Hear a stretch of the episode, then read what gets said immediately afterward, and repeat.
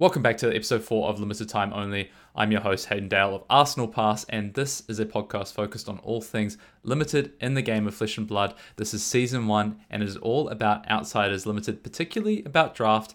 And on this episode, we're diving deep into one of the classes, looking at Assassin, both Arachne and Uzuri in this draft format, how to draft them, how to have success with these heroes, the cards you need to look out for, the ways you should draft it, how to read signals that you, you should be in this hero, uh, all these things with a very great guest. I have the absolute pleasure to have on the pod this week Chu Heng from Singapore, a player that uh, is very well known in Singapore, regarded widely as probably one of the best players, if not the best player in Singapore, and uh, someone that I've had some exposure to through Pro Tour Lille, at Worlds, at uh, Singapore Calling last year, and had the pleasure to watch Chu Heng play and is a, phenomenal player, I can say. Previously, had been a, Prism player, had top eight, uh, top 16 in, in Lille, had top 16 uh, the calling in Singapore, both times just unfortunately losing win ins to top eights at both those events. Ended up having a pretty poor Worlds run, but then went and top eighted the calling on day two in uh, in San Jose with Iyslander and is just a player that uh, is is one of the forefronts of the game and I think has a really interesting mind when it comes to flesh and blood. So I was super amped to have Chu Heng on the pod this week to talk about Assassin. So all those things are coming up. I want to say as well a big thank you to everyone who's been tuning into uh, limited time only last week. No full episode, but last week we did do a draft overview. If you do like that format with the draft overviews, I'm, I'm going to do more of them if people want to see them. So uh, make sure to definitely let me know about that. Drop it in the comments below. Say what you like or didn't like about those draft overviews, those walkthroughs, what you'd like to see uh, maybe done differently, and I can make sure that, that that gets done for you. So check that out. All those things coming up. Make sure to drop a like on the video, subscribe to the channel if you're not already, and uh, without you know much ado, let's get into it and talk with Chu Heng.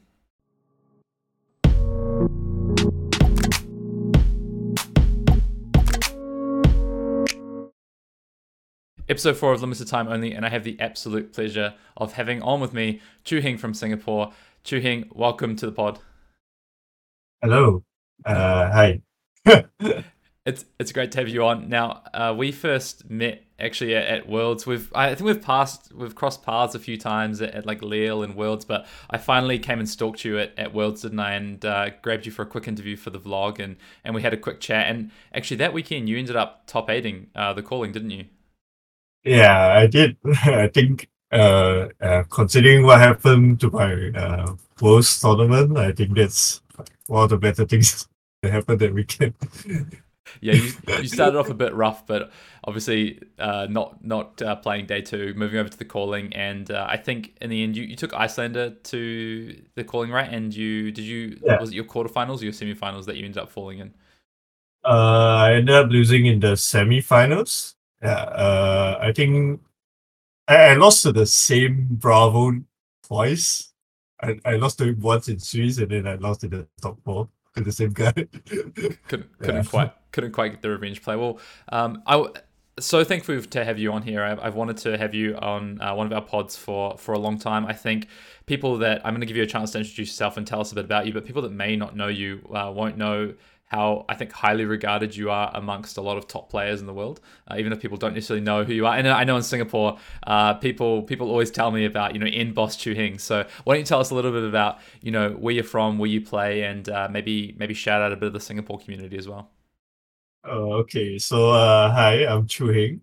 Uh, I'm I'm from Singapore. So uh, I think I started the game just right after Monarch yeah uh, and i played like that skirmish season and stuff. So i i'm not new to uh i'm not new to like trading card game tournaments and stuff. Uh i i used to play a lot of uh i used to play a lot of magic. I, I think i played for over a decade before this. So uh flesh and blood i, I think i picked when i picked up flesh and blood uh I, I thought it was I thought it was a very interesting game. Like when when one of my when one of my closer when one of my closer friends introduced the game to me, uh, you know, via like one of the one of his other friends, which uh, so I I think I played. He gave me a demo and I really enjoyed it, and then we played it for like the whole evening. so after that, I was pretty hooked onto it. Yeah. So yeah, so and, I'm here now. And uh, whereabouts in, in Singapore do you have a, a, local store that you play at? Do you have a local sort of play group or testing group that you tested for, like Lille and Worlds with, or have you kind of is it just a more of a is, is Singapore more of a community who kind of plays and tests together? Uh, I think there are a couple of different play groups that go to different stores in Singapore. Uh, the the the store that I generally will be at uh, especially on Wednesdays, is a uh, Gamersaurus Rex, where I run the armory scene there too. And uh, I think this weekend there's a skirmish mm. that I'm organizing as well for the store. Yeah. Is it Blitz, uh, Blitz or Limited? Think, uh, it's a Blitz for this weekend. Uh, I think some of my some of my players uh, profess their love for the format. So I know. Yeah, what if, this pod this podcast comes out next week, so it would have already happened. But what what are you going to play in yeah. Blitz this weekend? Uh, if I if I do end up playing this weekend, it will be I'll be playing Kano. I think Kano is really fun in Blitz. Yeah. Chu Heng, you're you're a recent uh, Kano player as well. I know post Worlds you you picked up on Kano and you played it. I think in uh, Battle Hardened in in Singapore as well. Yeah, the PTI event. I think you top eighted both. Tell us about your your kind of because traditionally you went. I, I remember you as first a, a player who was known for Prism and then Iyslander, And now you've moved to the, someone called the dark side with with Kano. What kind of inspired the move? Just Stormstrider's love, or? Uh, not not really. I was trying to I was trying to I was trying something else outside of uh, Iyslander, you know, since Prism has Living Legends. So uh outside of Iyslander, I think the closest next closest would be Kano because you know it's also another wizard. Uh partially because I've been playing Iyslander pretty much ever since Prism Living Legends. So there's been like a, a long like five plus months. So I was hoping to try something new and interesting which is uh, why I picked up Kano. Yeah, unfortunately didn't go so well at the ProQuest. I think I think I played the deck a little bit too much at Armories. I ended up running into Dromai with Oasis, Sand Cover, and uh Arena Prayer. yeah, it was yeah, it was kind of overkill to just beat Kano, but it is what it is. I heard though that uh, you know, if you're in Singapore, then you you target Chu Heng. So people people knew what you're going to play and they came prepared. And I heard some people uh, reveling in their wins against you. yeah, yeah. I, I, I don't think people revel in their wins so much, but they are like, I, I, I, I somehow picked up the rep in Singapore as being a really good player. So suddenly, you know, when people people meet me, they're like, "Oh, it's it's Chu Heng," you know, I played him, so I'm probably not gonna win. I'm just to to me, I'm just you know another FAB player. So wow. I think the reps are well earned based on results. Why don't we talk a little bit about Outsiders Limited because that's obviously limited time only. What we're here to do. First of all, I want to get your take on this Outsiders Limited format. Do you like it? Do you not like it? What are the kind of key things that you're you're enjoying or not enjoying about this format so far? Oh, I I absolutely love the Outsiders format. Uh, for limited, especially the draft format. Uh, I don't I don't really enjoy Sealed because Sealed seems a little more like uh one dimensional in terms of like deck building because of you know how how many cards you have access to, uh how many generics there are in the set compared to like uprising. But uh for draft, I think I think draft is a really interesting format for outsiders. Uh there are a lot more strategies you can go into. Uh especially like given there are I think six different heroes, right? Yeah. Yeah. Uh, each each hero has like potential has very different. Some of them, some of them, not all, but mainly like Riptide and Uzuri. You could play it aggressively or you can play defensively, which is what I like about uh this Outsiders Limited. Like certain decks are not as one dimensional and linear as uh Uprising. Yeah, do you think it's something that's been talked about with most of my guests on on the pod so far is coming from a format like Uprising where we didn't really have archetypes. Outsiders is a bit of a like a breath of fresh air where you do have the opportunity to play different archetypes. Do you think we're we're seeing a, a good move on from what the Uprising format was? Yeah, I, I think it's great. I, I think most drafts should be similar if not like I mean it it should be quite the same because in Uprising what you had was you just had to pick a specific like set of cards and then all your decks all the good decks will pretty much look the same. Mm. Whereas for outsiders so far, I think maybe outside of Azalea and Arachne, every other deck will like every time you choose your deck, you'll probably look slight different. You know, compared to previously where when you 3 0 with the Iyslander, your deck will probably look the same as the previous 3 0 you had. Whereas the current the current 3 0, like when you 3 0 with Riptide, it could be a defensive build or it can be a more offensive build, depending on how the draft went. So I think that's that's a really good that's a that's a step in the right direction, especially for draft. Yeah, yeah, I, I completely agree. I'm I'm really interested to pull on that thread you just said about maybe Azalea and Arachne being a little bit less dynamic. And we're going to talk about, of course, as the title suggests in this pod, we're going to talk about how to draft Assassin with with you, with Chu Heng. I want to ask you yeah. before we start to get into drafting Assassin, what what heroes are you liking? What heroes actually have you drafted the most so far? And do you have a preference for for class or hero in this format so far?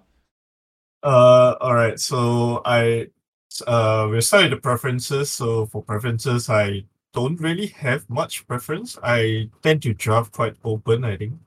Uh, which is I think a better strategy going to this draft format. Uh, as for which hero I drafted the most, I've drafted yeah, I've drafted assassins the most actually. we found so, the right man to talk uh, to then. Yeah. uh assassins is probably one of the better classes to draft. Uh, I think, in my opinion.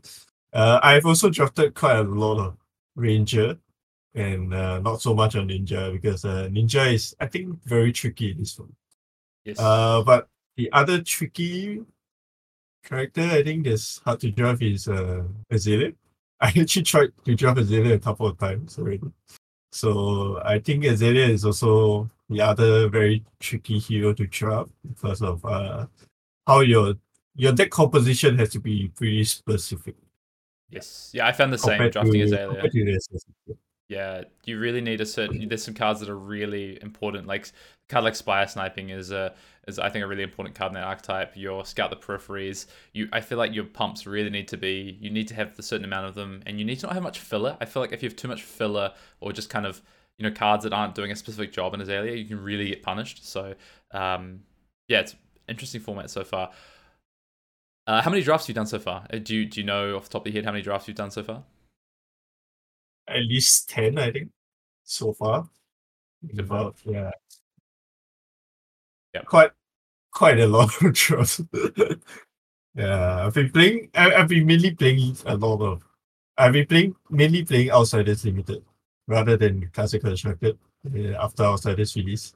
Yeah, well, you did you did tweet and say you're enjoying this limited format, but not so much the constructor format. So yeah, uh, limited has been very interesting actually. uh, specifically as it, I, I've been trying a lot of it. so there there are certain I, I I think it's I would say it's the Kano of the format mm. compared to I mean in art I think Kano works about the same way you know, ironically, Azalea is also in the same format. yes. Yeah. well, that's that's music to my ears. I think I've I've done two Azalea draft. I actually o 3 with an Azalea draft. I just got the like you said deck composition. I got it completely wrong in one of my first drafts. I ended up with like cards that I thought were just good cards in the format, which just didn't work in Azalea. Um, so I'm excited to go back and, and draft some more Azalea and, and try it again. Um, yeah. I mean, this is a format where I just keep wanting to draft. Like I finish a draft and I want to do another one. You know, I'm just looking for people. I'm like, can we do a draft tonight? Can we do a draft this weekend? I'm just asking people like, when can yeah. we get our next draft in? Uh, I, I basically share the same sentiment. After I finish a draft, I'm like, okay, I, can't wait for you know for the next day, you know, the next armory where some store is holding a draft, and I'll go go there and then, hey, all right, let's go. Let's start another draft. Yeah. Feel the same. Well, we are talking in this pod, drafting assassin. It's a it's a class that Chu Heng, as uh, as just said, drafted a lot of. I've drafted, I think, ninjas that actually interestingly opposite to Chu Heng.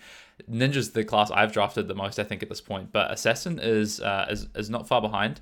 And I want to, mm. what we're basically going to do in this pod, and we're going to cover this over the next couple of weeks with, with different guests. We're going to cover the Assassin class, Ninja, of course, Ranger, and we're really going to dive deep into how to draft these classes, how to draft each of the two heroes, the cards you're looking for, the way you want to get into it, or maybe not get into it, the ways to uh, read signals to find yourself into the best spot to draft these these classes and heroes. So, first of all, uh, Chu Heng, I want to ask you, what makes you want to play Assassin in Outsiders Limited? Uh, all right. So, uh, the one of the reasons why I like Assassin is uh, the weapon choice. Uh, Spider's Bite got downgraded to a common from Dynasty, so uh, to a token. Yeah. Mm-hmm. So, uh, Spider's Bite is really strong in a limited format, considering everybody has to run attacks. Otherwise, you know, you can't really close the game, especially the format with rangers where their only source of damage is coming from the arrows, which are all attacks. So Spider's Bite makes all your because uh I think most assassin cards in this format are zero cost three attack cards. So when you when you hit with a spider's bite, they are basically zero for fours, you know. Considering the first uh the next time they defend with an attack, it gets minus one. So that's one of the main reasons why I like Assassin is that Spider's Bite is such a strong weapon in the format. And the other is uh, Assassins uh, is Assassins in this draft format is the trickiest class compared to Ninja, where Ninja is more or less more straightforward. You know, taking notes from fight. It's just uh, you know, surging strikes and then it's the next combo line and stuff. Whereas Assassin is all right, here I have an assassin attack after my spider's bite hit. So how much are you exactly blocking it for? Because uh, I have some attack reactions, either from my hero ability with Uzuri or, you know, Razor's Edge. Yeah. So I think drafting assassin is uh you get to utilize some mind games, uh, especially with Uzuri's hero ability. And even Arachne, because your go again attack, your opponent had to guess what's the second attack coming in. It can be it can be anything. It can be another self attack with like on hits. It could be a generic on hit attack, or it could just be you know nothing. I'll, I'll pass. Just pass the turn. Yeah. yeah, you can just pass the turn, and then and then now now your opponent is like, oh, uh, I've, got, maybe a, I've got a dead card in my hand. yeah, yeah. I, I, I could have maybe I could have blocked more earlier. Maybe I could have blocked the spider's bite even. You know, it's it's very tricky. Yeah, so that's that's why that's why I like assassinate this mode. Yeah, you, you do you do have a reputation for playing the more complex of, of the heroes, I think, in this game and, and enjoying them. I, I think on on that point, you know, obviously weapons super strong, cause a lot of dichotomies in the game and, and decisions to be made on both sides of the table. I think the other thing that often gets overlooked is, you know, the spider's bite applies to the first you know the first time attacks are used to defend. So, you know, in the case of Arachne, even there's a lot of decisions about do they block the first one to get value off their attacks defending in the second one, and then as the Arachne player, sometimes you're like, okay, well they defend this first attack because clearly they want to try and block out the second attack. I'll, I just won't play my second attack. You know, I'm just going to save it as as my fifth card for for the potential next turn. There's there's so many decisions to be made, which I also have been really enjoying about both playing um, Arachne and and Uzuri. And and you touched on you know uh, assassin being maybe one of the more complex versus ninja. I, I the, the, way I found it is I think ninja is more complex in the draft stage of things, and uh, and yeah. uh, assassin has been more complex in the, the playing stage of the game. Yeah, yeah. Uh, I think I think you're right. Ninja is really tricky to draft. Uh, given my experience with ninja, it's most of more or less like piece of famine. You either you either have a really good deck or like you end up having a pile. Mm-hmm. So I, I think most of Ninja comes from the drafting stage, whereby you know you you're hoping for slightly better card variants, and then not only that, you have to read the signals whether Ninja is like open in the format. Yeah, and I think I think Ninja is probably like uh Ninja and Ranger in this draft. Uh, if there are like more than three drafters, I think I think your take is more or less gone. You know, yeah. Yeah, Assassin is a bit more like fire in that regard in terms of it can support more players at the table. Would you say because of because of spiders yeah. bites and the kind of just use of you can use a wider yeah. card pool.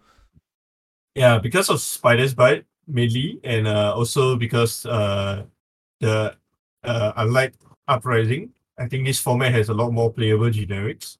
So uh, you you might just end up with a more or less generic deck, and your deck will probably still function well.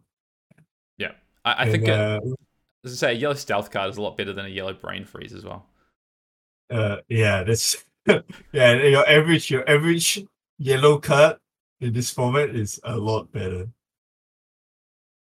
Um, strengths. Let's talk strengths of the two heroes because they are, you know, on the surface of things. I think when people were playing pre-release, Uzuri, Arachne, I heard a lot of criticism of, ah, these heroes feel the same. My experience in draft has been these do not feel the same. They feel like quite different heroes. So maybe you could touch on what you think are some of the strengths of of each of the heroes. So what are Uzuri's strengths versus Arachne's uh, strengths in the draft format? Uh, right. So I think I think most of this negative connotation comes from Sealed because uh, in Sealed, Uzuri tends to be the better of the assassins because of uh, access to a larger card pool. So Uzuri tend to have a uh, you, you you can build more defensive and get away with it because you are first of all you have 20 life, right? So that's that's for Sealed.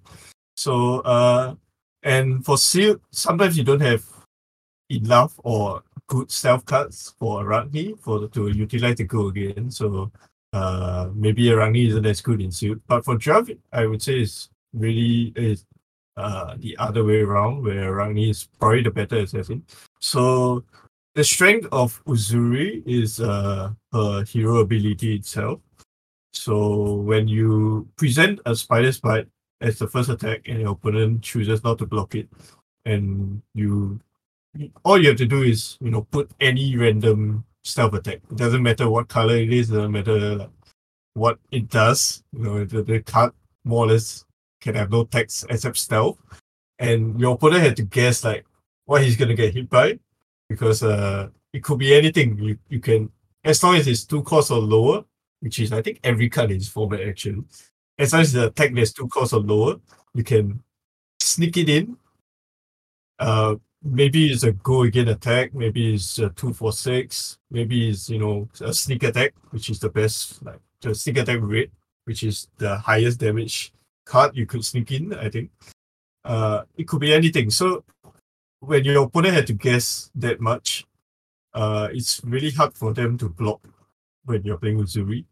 That's the strength of Uzuri. So if you overblocks it and you put in a like blue ravenous rabble, for example, suddenly your your third attack becomes that much stronger. Uh, and and for Uzuri, you can actually get away with. Uh, uh, so the strength of Uzuri is also that you can you are more flexible in the draft because your hero ability is not tacked onto. Your hero ability is only you just have to fulfill the stealth part of it, and uh, the second part can be basically anything that goes you know that that goes into your deck strategy. So you could have a big attack behind and play a little, a lot more defensive. So you can pick cards like Peace of Mind, Seeker's Equipment, and you can afford to block with maybe two to three cards even. So you preserve your life total quite a lot. Uh, or you can play the more aggressive build where you uh, sneak in, go again attacks, or you just start with go again attacks, and then you just completely ignore your hero build, and you play just a more aggressive version of Uzuri. Mhm. So your opponent had to keep uh, basically he has to keep guessing which version of Uzuri you're playing, uh, especially in the early turns. Uh, that's for Uzuri. So that's the strength of Uzuri where you can either go really defensive or you can go really offensive. And and then in between is your opponent still has to play around your hero ability, you know. The hero ability is is it always works as, as long as you have a stealth card. Alright, so uh, moving on to Arachne, I think the strength of Arachne is just you're secretly the ninja of the format because you have access to go again on your stealth cards. Uh, so Arachne's strength is whenever you get to play with three to four cards, especially four cards, you are probably the strongest hero in the format. Only maybe you you, have a couple of bad matchups, but as uh, Arachne, uh, your damage output is considerably higher compared to Uzuri. Uh, with the access with access to go again and how well you can utilize your weapon, which is the spider's web. So uh cards like on hit effects like Wither Infect are exceptionally strong and because you have access to Razor's Edge, uh Razor's Edge is extremely powerful in Arachne.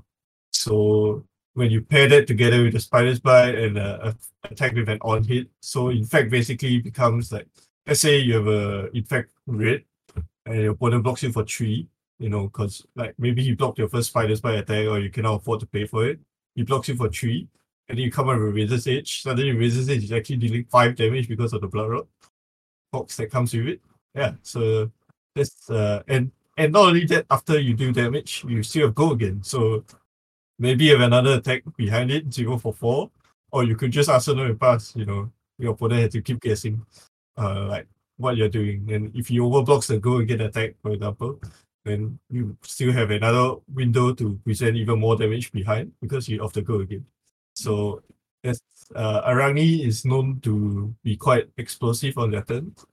Yeah, which is one of the reasons why you should play Arachne. Yeah, I want to go back to something you said. You know, it's a, I think a great distilling down of Arachne versus Uzuri and, and the strengths. You know, I think I kind of put it as Uzuri as a bit more flexible of a hero. You know, like you say, you've got these abilities to play mm-hmm. defensive or offensive. I think Uzuri can play both as well. I think you can play, you know, you can actually include traps plus some more aggressive cards in your deck, like you know, go again attacks, yeah. um, and and you know, play different ways and different turns, more like a mid range kind of strategy. But I want to talk about something you said. You said you put in a blue Ravenous Rabble. So talk to me about cards with Go Again and Uzuri. How how important do you think they are? And do you think people are overlooking a card like, for instance, blue or yellow Ravenous Rabble in a deck like that because of what it can do with uh, the hero ability?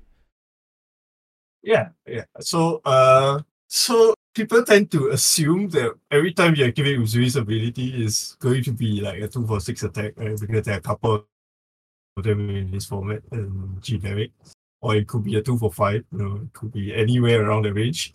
So, go again attacks lets you go around that because there are okay, there are certain scenarios where people try to play around the Uzuri ability. So the first of them is when you have like maybe one card left in hand, the your opponent could choose not to block at all because you know what's the worst that can happen, right? It's only a two for six, maybe someone hits, uh, or you know maybe even you're just gonna ask another card. Why am I blocking this attack?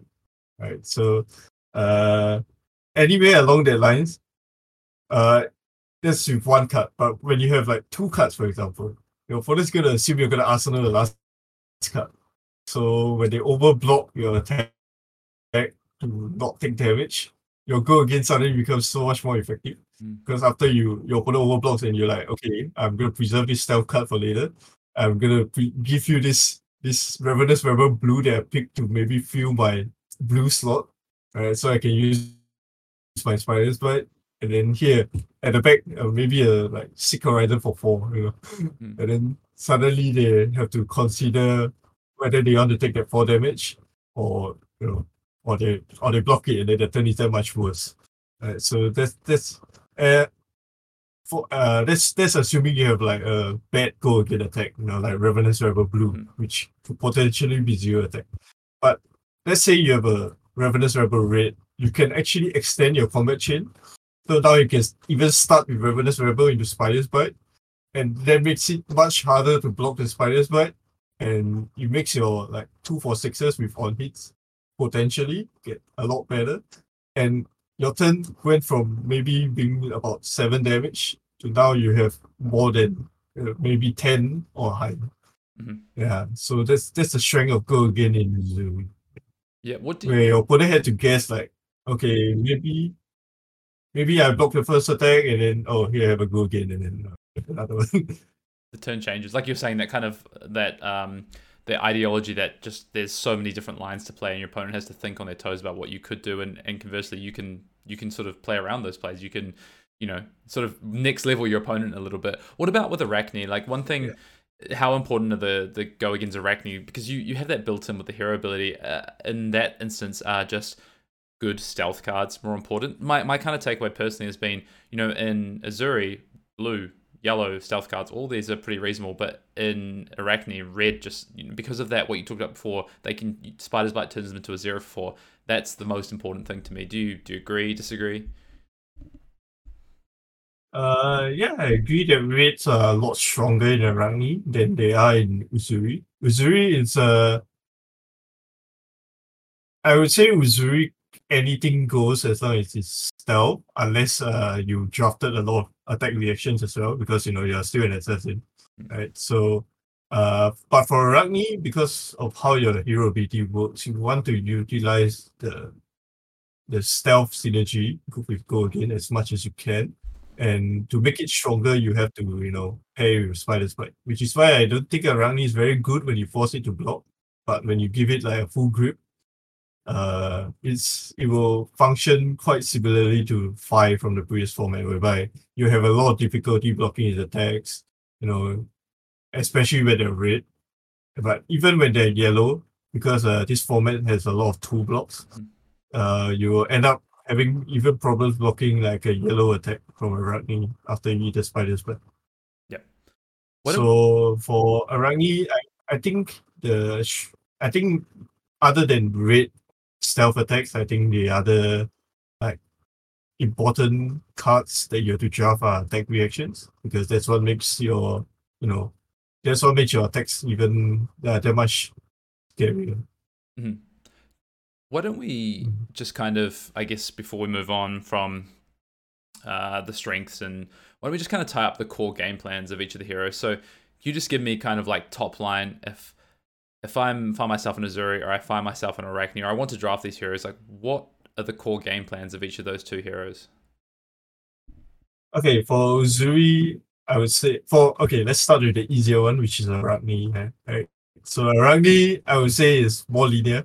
You draft as many red stealth attacks as possible, hopefully picking up a few prowls along the way. The prowls can be of any color because of how you just want the you know, you just want your next stealth attack to be a plus one, which is what can push it over the top. Uh, your red stealth attacks, uh, preferably uh, one of the three, the, the main three, which is uh, inertia, frailty, or bloodrot pox. In fact, being the strongest. I think it's called Wither, Sedate, and uh. Yep, that's right. Wither and Sedate, and Infect. Wither, Sedate, and uh, Infect. Yeah.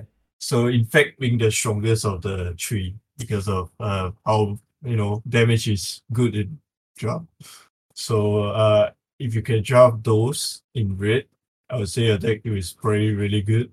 But uh you can also draft a couple of generics to go along with those stealth cards. It can be two for sixes, it can be any of the attacks you go again, or it could be just zero for fours, or like I mean, if you have no choice, you for trees.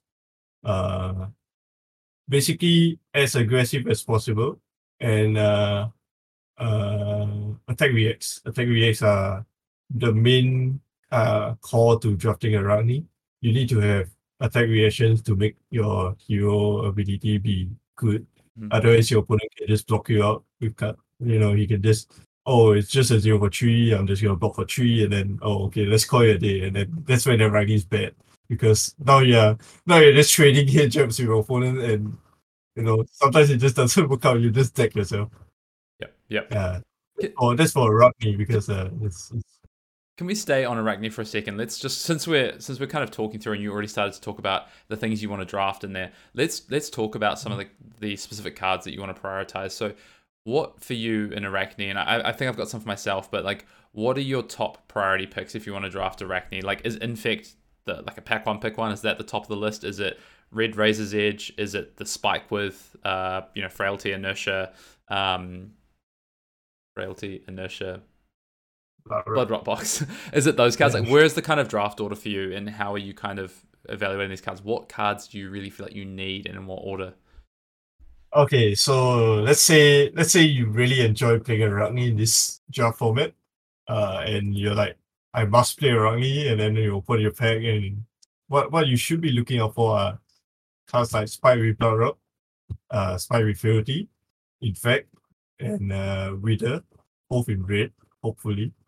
Uh, Inertia is low priority if you want to draft Arakni, I would say. Because uh because people tend to be able to play around inertia quite a bit, either by blocking you or uh or just by playing out their whole hand, you know. Mhm. Some some heroes are really capable of doing that. So if you want to play Arakni, I'll look out for Infect Reader and uh, their respective spikes, which is uh, Spike Barrel and Spike Wheel. Yep. Uh, 30, yeah. Uh, and the last card I'll look out for is uh is Prowl. Because uh, yeah, making your attack zero for four base without Spider's Bite is really awkward in this format. Yeah. Uh, Hmm. What about I guess any like some cards that you know come to to mind for me is um I really like Red Springload in in Arakni to pair with with my blues. So you know that sort of game pattern of weapon, red, um, stealth card into something like Red, yeah. Or a Seek Horizon Red as well as another card you talk about. Those I, I find are quite higher priority, along with Razor's Edge. Do you find those cards pretty high priority? Yeah. Oh yeah, I forgot to mention the Razor's Edge. But yeah, if you have a Razor's Edge red, right? Yeah, you should probably pick that for Arakni. Uh Springload, I think Springload is a Springload is a little interesting because of how Arakni plays out. So for Arakni, you tend to be able to play out every card in your hand, which is uh one of his strengths. So uh spring load is yes, is uh extremely powerful, especially when, at one cost. But uh something to else to look out for because if you had drafted a bunch of blues, uh, cards like cut down to size is also very strong in Arakni. Uh, outside of their pure damage, right? So some some turns maybe your stealth card isn't that strong. Uh, you you maybe you, it's a yellow stealth card. Uh, it's a malign maybe it has no on hit effect. Your opponent just takes the damage. So maybe you go something like Spider's Bite Malign, and your opponent just takes. Now when you pair that with a second Spider's Bite, uh, your last card could actually be a two for six or two for five, you know, with an on hit effect because you pitch two blues to activate both spiders Bite. So cards like cut down to size, humble, uh, wreck havoc, uh, the one, Dis- destructive deliberation, I think. Mhm. yeah, uh, the the one that on hit ponders. Yeah, those cards suddenly become a lot stronger in Arakni because of uh, how in how it pairs along well with your with your pitch because uh, you're pitching for spiders bite with blue cards. Yeah, so those cards are really good as well. Or you could, you know, sometimes you end up with a lot of yellows in your draft. You could pair with a Seek Horizon even. Seek Horizon to me, you don't always have to give it go again. You can just throw it out as a damage or infectious close. Or even like cards like Death Touch. Death Touch is really powerful in Arakni especially when you can get it in your arsenal. Yeah. yeah. So yeah. I mean, Death Death Touch just continues to be just one of the best cards in this format. I find, be you Ranger, be you Uzuri, be you Arakni, like it just seems to always overperform. I want to talk a bit, just quickly touch on something that's come up a, a bit in my Arakni games and get your viewpoint on this. Is you talked about Mm. double Spider's Bite, and I've seen people misplay with double Spider's Bite a lot, where they'll attack once a Spider's Bite, their opponent won't block, and then they attack again with Spider's Bite, and now their opponent Oh, effect- yes. effectively gets a, a free block, right? So um, I just explain Yes. I explain how that works quickly in case people don't don't really understand this. So or have it hasn't come up yet maybe for you. So you attack with your spider's bite, you pay your two resources, and the opponent takes one. Now, if you attack with your second spider's bite immediately afterwards, your opponent actually is super incentivized to defend that spider's bite because they gain value from it because they can throw their two block attack, which now defends for one because of the spider's bite ability, and they trade that card. But now you're not going to get there's no spider's bite ability for the rest of the turn. Whereas had you had you only attacked with one, and then they block, there's still that spider's bite ability. So uh, what what I've been finding is the the play pattern uh, tuning that I've been following a lot is if I'm on a turn where I'm going to use my full hand and double blue, say like you talked about in something like a cut down to size the end of the chain. So say I have blue blue. Cut down to size yellow and uh, a red infect, for instance. My play pattern generally is going to be spiders bite, infect with go again, spiders bite into my final attack. Is that are you finding the same thing? Yeah. That, that that is actually the most powerful part of rugby is when you pair your spider's bite in between attacks, you weave it in, Yeah. and then suddenly um most of the time your opponent will be wondering like why he didn't block the spider's bite to begin with.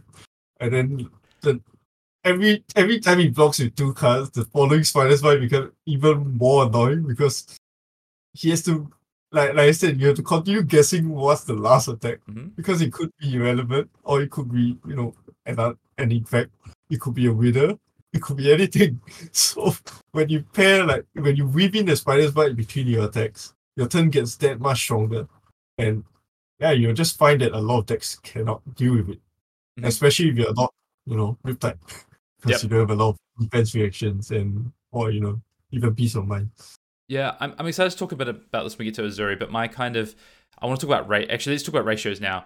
So I've been finding that I want more blues in Arakni because of the thing we just talked about. Double Spider's Bite is actually better in Arakni. It's actually often quite poor in Uzuri because your opponent just free value blocks the second one, and then when you play your stealth card and potentially your swap, they've got they've got a lot more um, room to maneuver. You've given them that room to maneuver, when, which Chu Heng just talked about with you know double blocking potentially or single blocking. You've given them all these choices. So what kind of ratios are you looking for? Give me give me your thoughts on blues. Give me your thought on red stealth cards. How many do you want? How many attack reactions do you want? Let's just go through it all. Choose where you want to start. All right. So for Arakni, I would say anything along the lines of about eight to uh, uh let's go with yeah eight eight uh to about ten blues Mhm. is the highest. Right. That that range is where I'll be comfortable. Uh, you can you can stinge a little on blues if you drafted a lot of yellows. So maybe you can even go to seven. You know, you can stay around the seven, six to eight range, maybe even. But preferably you want, uh, especially if you drafted like spring loads, you want up about about eight to ten blues. You know, so you can at least play on your turns. Either like when you drafted either spring load, uh, or maybe even some death touch because they cost one. As long as you have a one cost attack, I think having more blues really fits into your game plan. Oh, and uh, if you have drafted a lot of spikes, uh, spike with anything, blues also help a lot because you can go spider's bite, attack, spike, and then chain into another attack of like that's Yep. three cards. Yeah. So having more blues is quite beneficial to Arakni. So about eight, I would say around eight, eight to ten is good. And uh regarding how many red stealth attacks you should have, I mean ideally you have all of them in red. you know, you don't you you, you, kind of don't want any yellows because yellows uh Just are not as good. slightly below. uh yeah, they're just not as good. But uh as even I I wouldn't say like I would say drafting yellows isn't the worst, especially when you're paying for Spider's Bite, you know, Mhm. uh, to change it to a red attack, or even like yellow or blue prowls, which I mentioned earlier. Mhm. Yellow or blue prowls are extremely playable because they enable your better cards. And they still defend three against rangers and ninjas, which is still really Yeah, key. exactly. So so other than the fact that assassins have really good defense values, your attacks also have really good upside. So cards like Infect Reader, Sedate all have on hit effects. So your opponent can not just, you know, I block with one card, take one.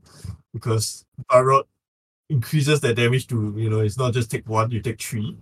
Then Frailty basically blanks Kodachis and uh Kodachi's, you know, arrows because they can be five arsenals, spiders bite. So frailty is really high value.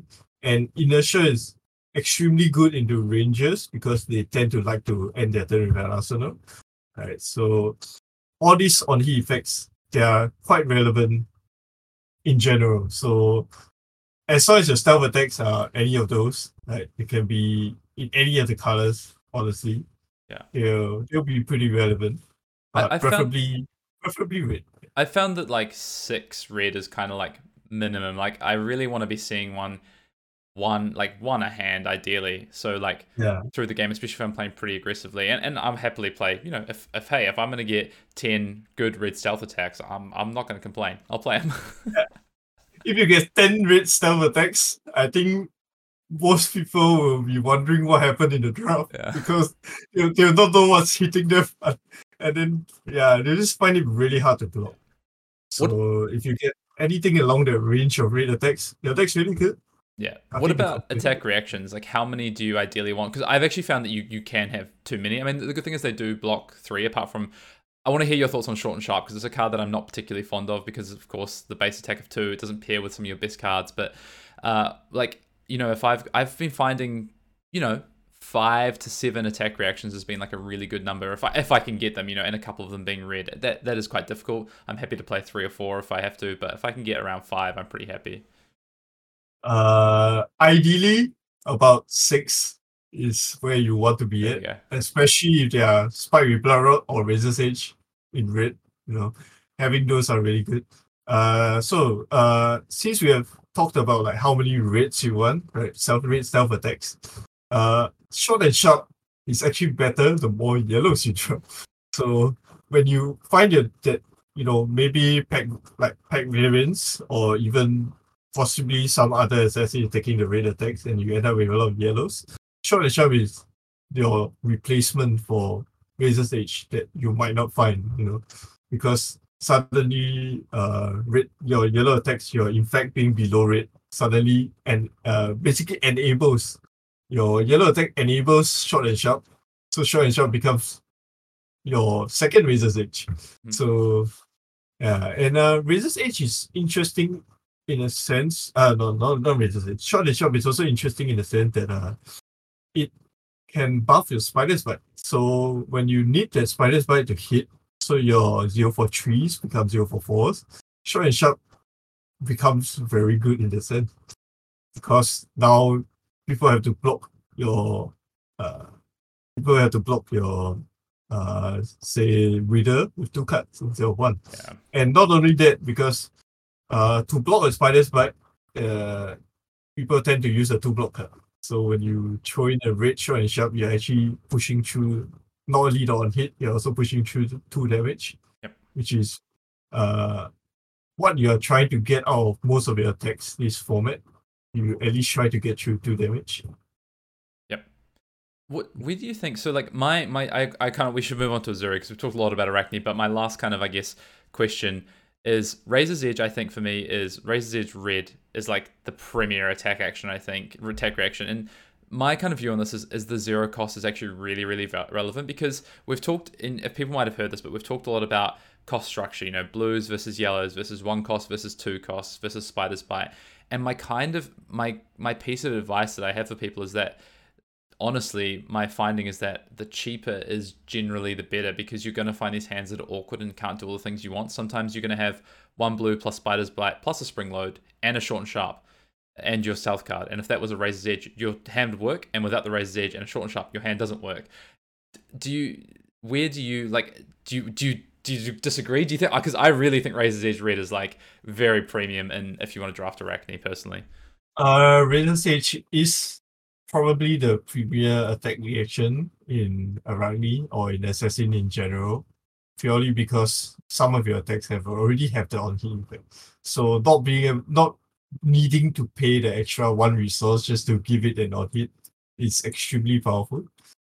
Uh, and it allows you to play around with you know resourceless hands. Maybe you do four raids. You can't pay for your spike with blur, you can play your spike with inertia, spike with frailty, but you can always play out the Razor's Edge, especially when you have a when you have a stealth card. And Razor's Edge is probably the other like premier arsenal card.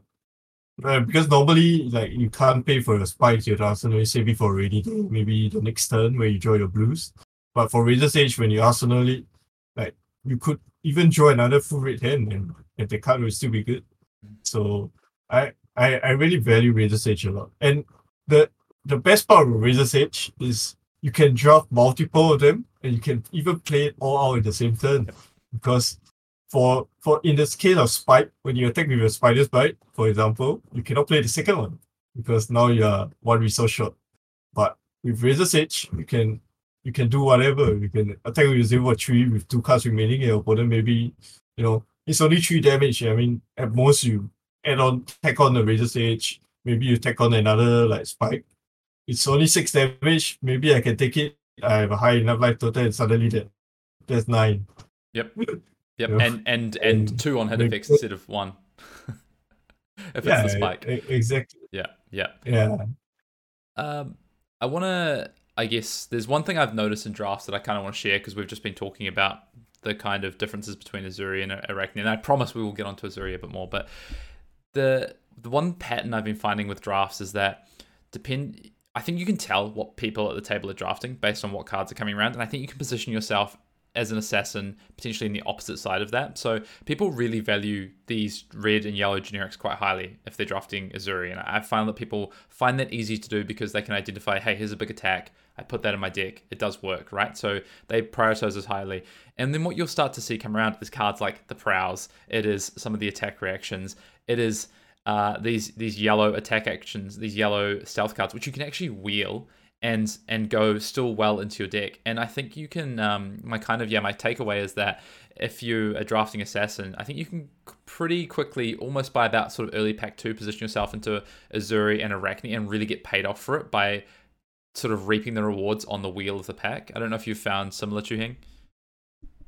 Uh, yeah, I noticed that cards that wheel tend to be you know blue assassin attacks. So you can start by taking uh okay, so I think there's the I think you mentioned before that there's a difference in uh maybe you know pack distribution in Japanese packs and you know uh, packs from Belgium. Yeah. Yeah. So uh from since I'm from Singapore I draft uh, the packs from Japan. So those packs are very uh, evenly distributed. So you know that there's exactly two assassin attacks, uh, two assassin cards in the pack. Right. So it's very easy to tell when people have taken an assassin card because you know there'll be one left rather than two. So when you see that as a kid, uh, like maybe one of them is a yellow one and then the red, you can actually take the red one, and the yellow one tends to come back because no one likes to draft yellows. And it's like ingrained into people that yellows are not good, but that's not the, really the case for this set.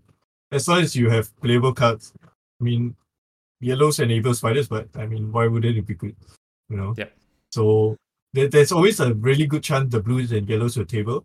So that's also that's that's also an interesting observation that, I had because sometimes when you know your when you know a class is overdrafted, you don't even see the blues come back. You know? Yeah. That's when you know there are uh, like three to four assassin players at the table. Yeah. Yeah. But But, Let's, the yellows. Let's say in a draft where you see like the yellows come back. I mean, I'm happy to take it. You know, especially if they have a on hit. And sometimes they infect yellow tables, then uh, I can't be upset. It's it's really good. Yeah, I, I think because of that as well, because of those cards like yellow, potential on hits, wheeling, the the attack reactions have a real high premium for me. I think because I want to make sure I have those to make my yellows better, for instance.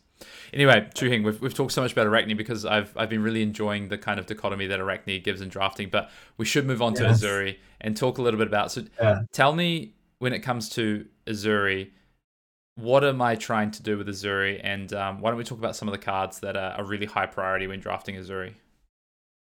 All right, so cards that you should prioritize highly in Uzuri. Uh, I mean, the no-brainer being Death Touch.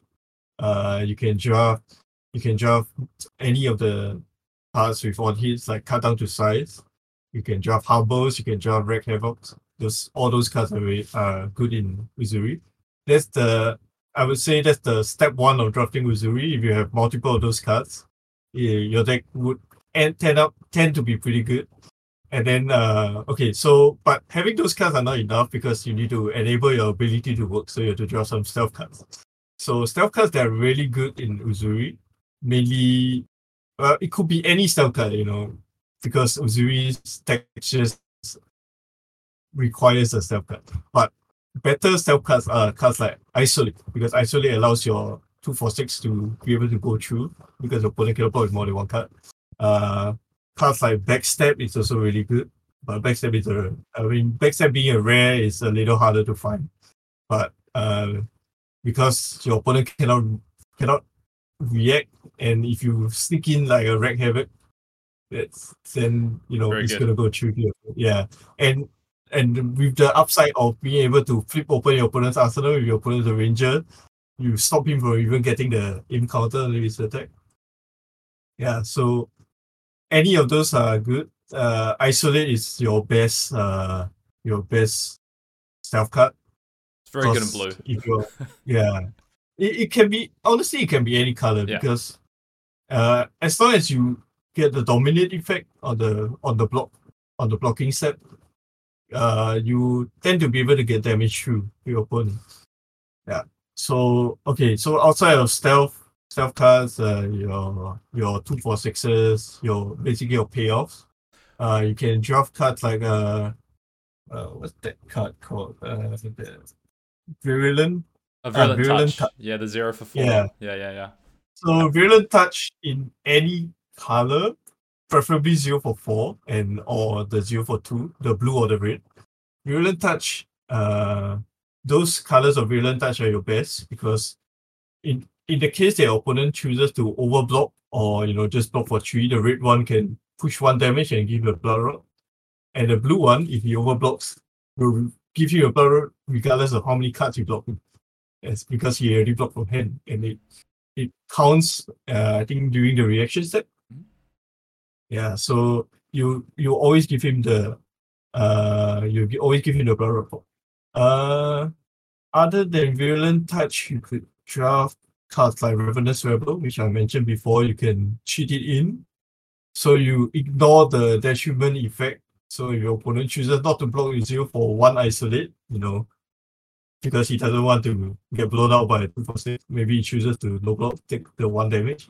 You can take, oh, wait, hold up. Here's a zero for three, go again. And here's a zero for four behind it. You know, cards like that. Or even maybe you can even pay the full price for your for your big attack. You can just pay the two resource, you can attack for six behind it. So cards like that any it, uh, Ravenous Rabble enables you to extend your combat chain further than what people expect because Uzuri people tend to like uh, assume that it's just Spider, Spider bite. single attack. Yeah. Yeah, spider bite attack and then that's the end of the turn. But cards like Ravenous Rabble extend your combat chain, which makes Uzuri a lot scarier.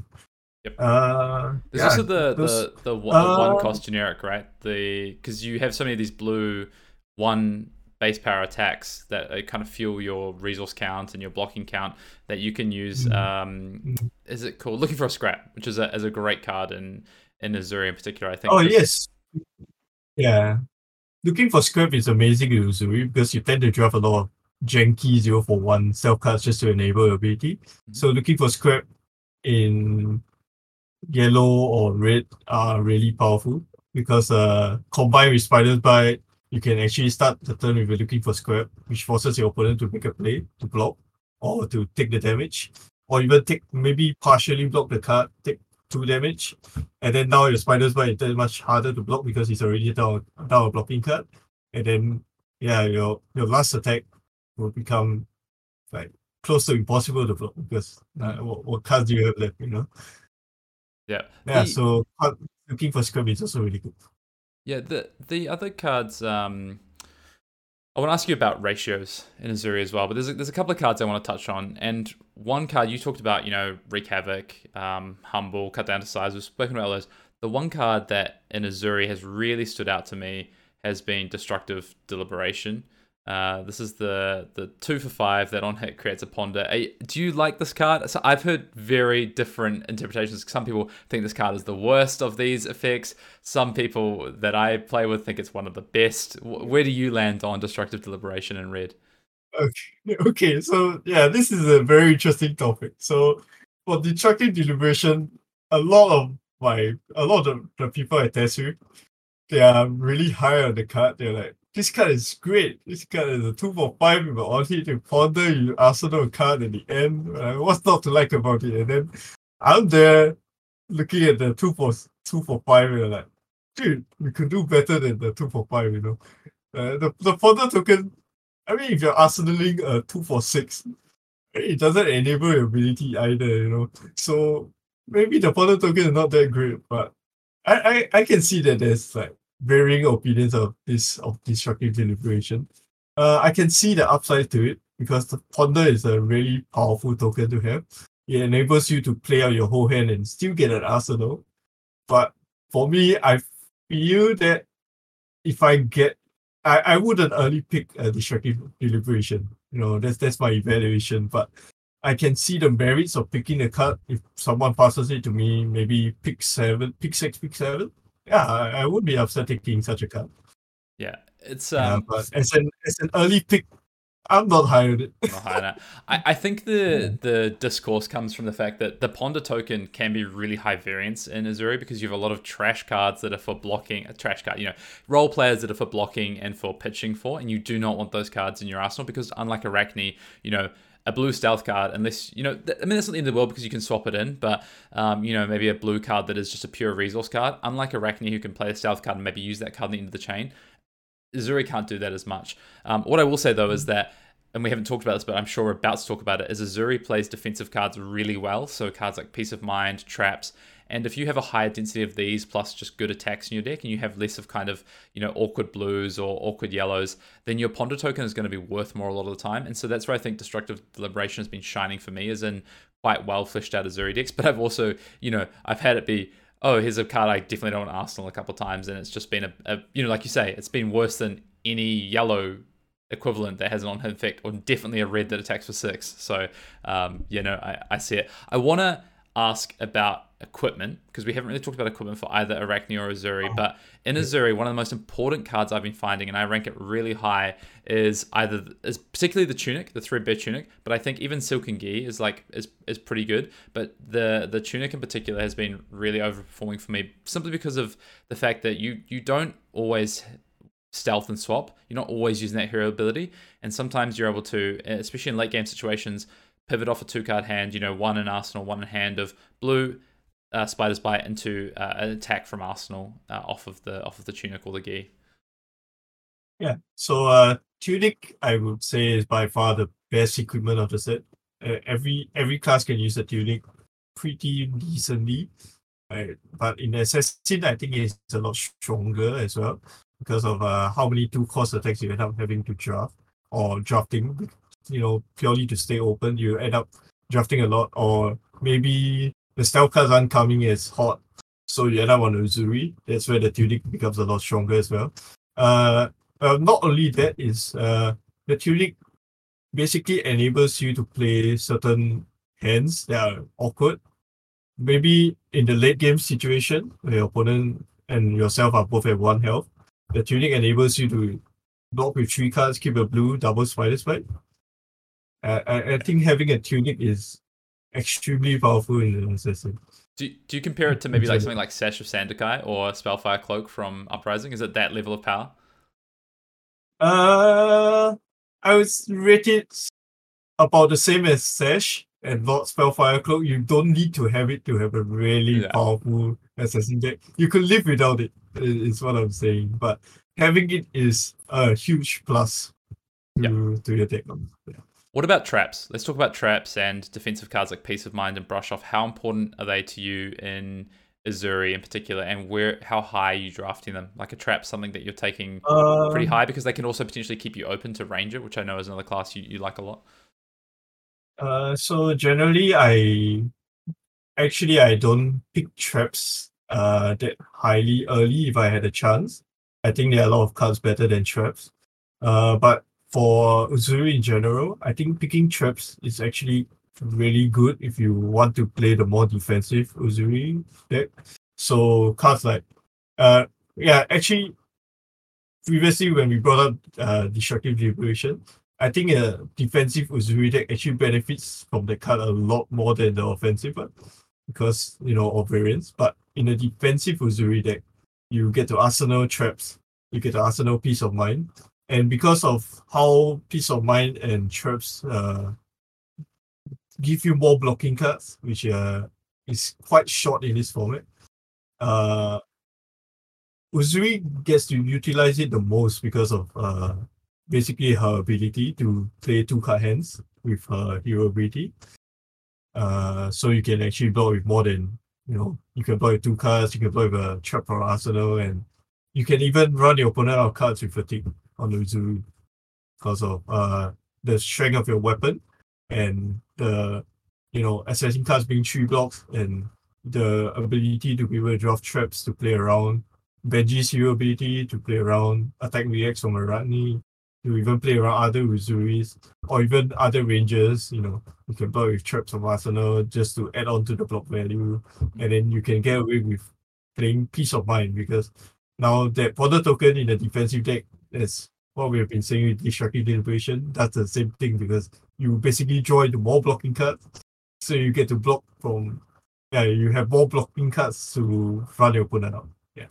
Yeah. Yeah. Um it's Assassin is super deep and super interesting, I think, in this format, not only from a, a, playing standpoint, like we've talked about, you know, with all these different lines, with spiders bites, with your attacks, do you do not? What is your opponent? Do they? Do they not?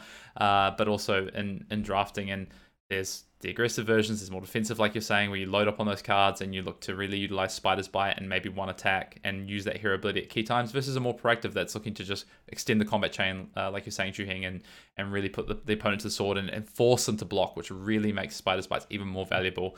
Um, mm-hmm. I want to ask. We're gonna we're gonna play pack one, pick one, of course, as we always do on, on limited time only. But I want to ask you before we we head to that and towards the end of the show, do you have any just general tips that you really want to impart to people for playing assassin in this format? Maybe it's you know some tips for the mirror, tips for playing against ninja, whatever it might be. Uh, so the well, let's start with Arakni. The general tip for Arakni is you want to go second, except with Benji, because you are the fighting of the format. So always go second.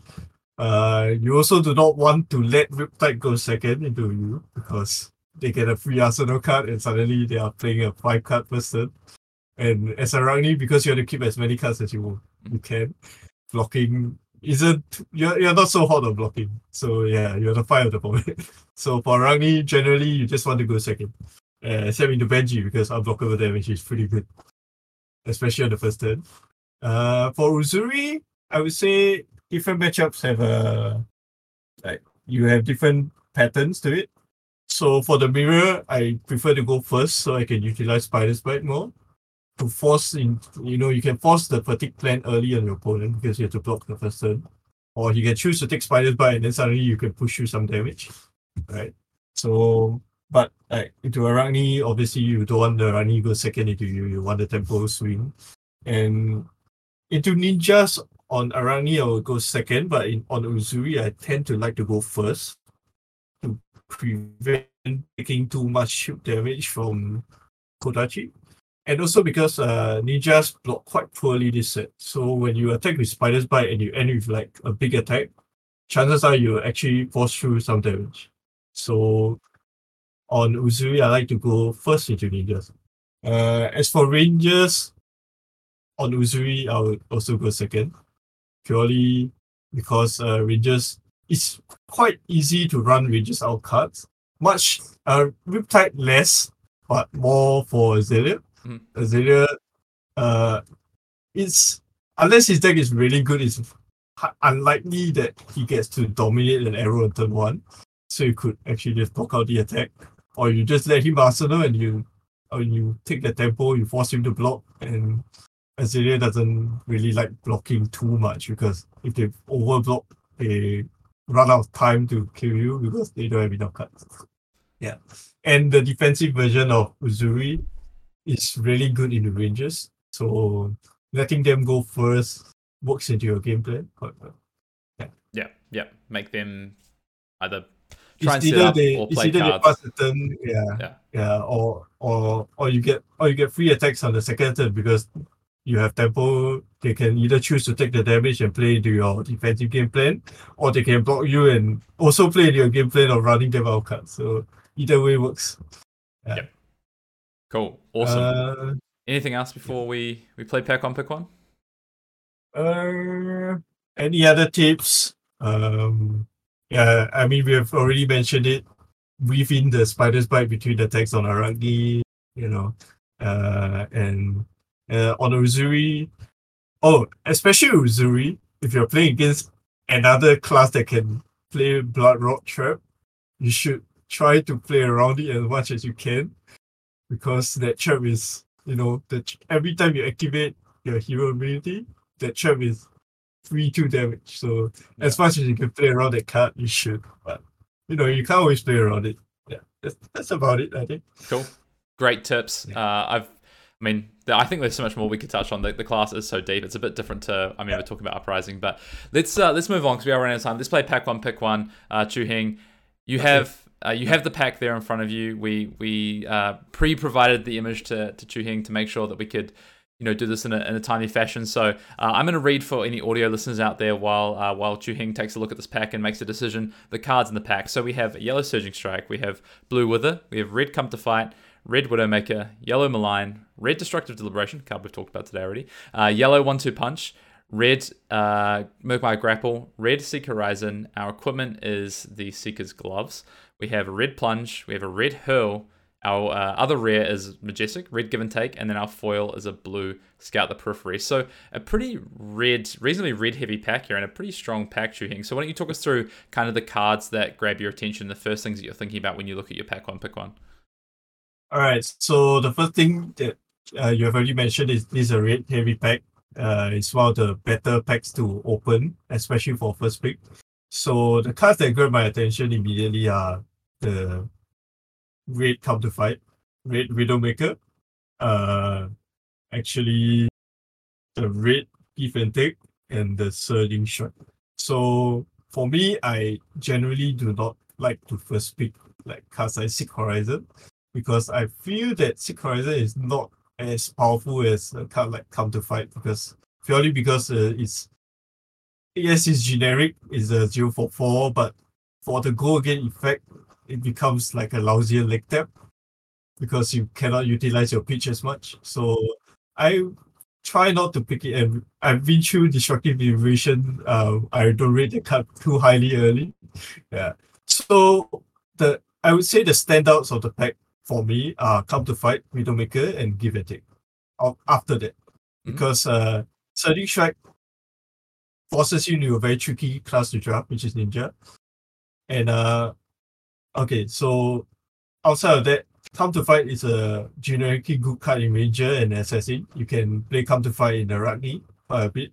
You can even play in Uzuri because you can maximize your blue pitch. You can blue pitch one uh, Come to Fight, player to cost attack. That's that's the strength of Come to Fight. And uh, Give and Take is a it's one of the harder cards to get because for one it's majestic and for two there's no other card like it mm-hmm. because it's a tree blocking go again attack. There's no other tree block go again attack in this set, if I'm not wrong. No, you're right. So, and also, it, it, it, provides you with potential recursion, you know, with, with something that you yeah, don't get in the set as well.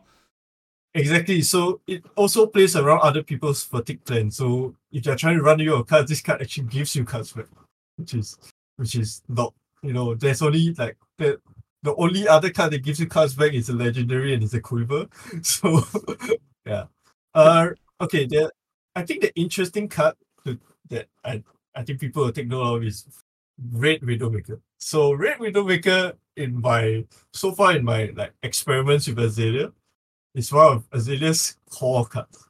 And because of how uh I feel Azalea should be built in terms of deck building, Red Widowmaker rates very highly on the scale.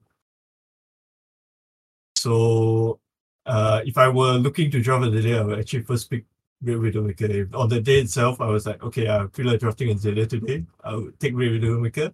But other than that, the card that I'll take from this pack will probably be Give and Take because of purely because it's generic and uh, how powerful is the BT. Yeah. Yep. Makes sense. Keep you open. It goes into every deck you're going to play. Yeah, uh, and, exactly. And you, you, like you said at the start of the pod, you value uh, staying open. One card I do want to ask you about, actually, two cards quickly. Um, Seeker's equipment. Now we talked about you know this kind of defensive Uzuri decks, particularly for Assassin. I'm talking about Seeker's equipment now.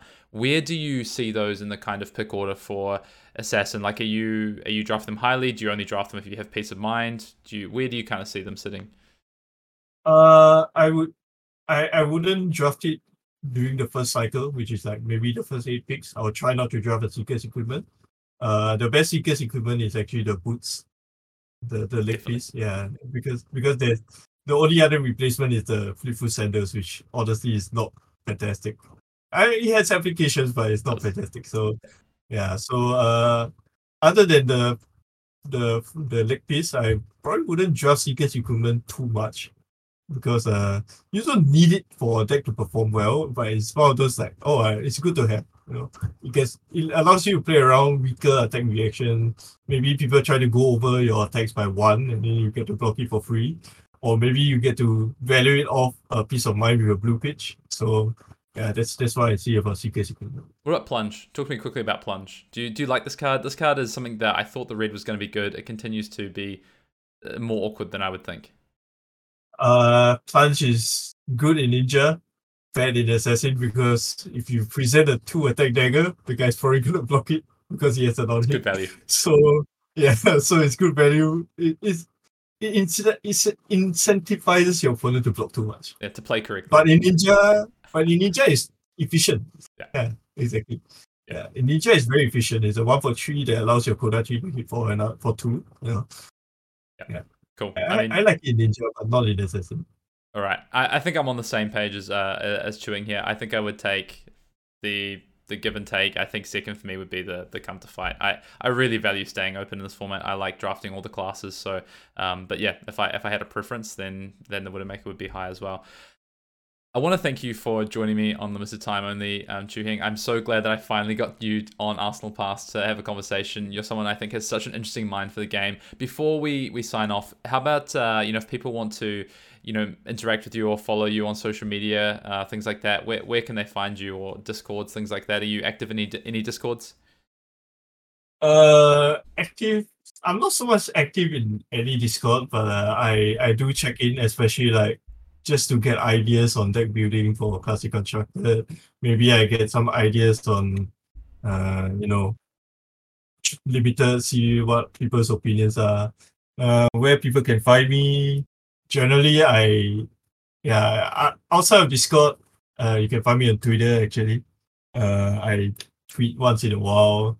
Uh, I think my Twitter handle is uh, Pikachu XDXD for now. Yeah, it's on the screen. People can see it under Yeah. your, your face here. So if you're looking on YouTube, you Yeah. can see it.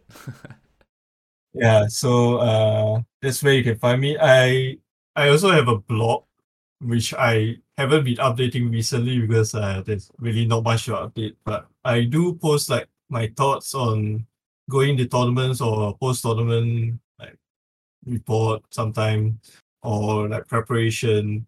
Uh, I might do a I might do a post on limited since there's there's really a lot to talk about limited. So I might do like a, a post soon uh, whenever I have the time. Yeah. Uh, but outside of that, if you're in Singapore, you can find me at any events. I've, I've I've. I, I tend to go to most of them. Yeah. yeah. Uh, yeah. That's about it. Cool. Uh, yeah Well, thank you so much for agreeing to be on and, and letting me twist your arm to come and uh, and do the pod and, and be on limited time only. Gonna see you very soon, Yeah, yeah, actually. I'll be seeing you in Singapore in June, which is very exciting. That there's gonna be a second calling there, so uh, looking forward. Hopefully, we get a we get a match this time. That'd be that'd be great. So, uh, yeah. that Uh, yeah. I look- I look forward to that. Uh, I, I, I'm honestly really, really grateful that you get got me on the on the pod. Uh, all of Singapore will be happy. yeah. Uh, very, very, I'm very, I'm very enthusiastic. Like, uh, very enthusiastic. Uh, playtesting partners. Uh, especially uh, shout out to our national champion, uh, Gordon, who beat me in the semifinals in at nationals. Uh, he's also going to Pro Tour, the Pro Tour, Pro Tour three. Yeah. So, uh, best of luck to him. Most of my draft tips are also like given to him. So hopefully he does well. yep, Gordon set up success. All right, Yeah, that is going to do yeah. it for episode four of Limited Time Only. How to draft Assassin with Chu Heng. And uh, until next week, we'll see you in the next pod. All right. Thank you for having me.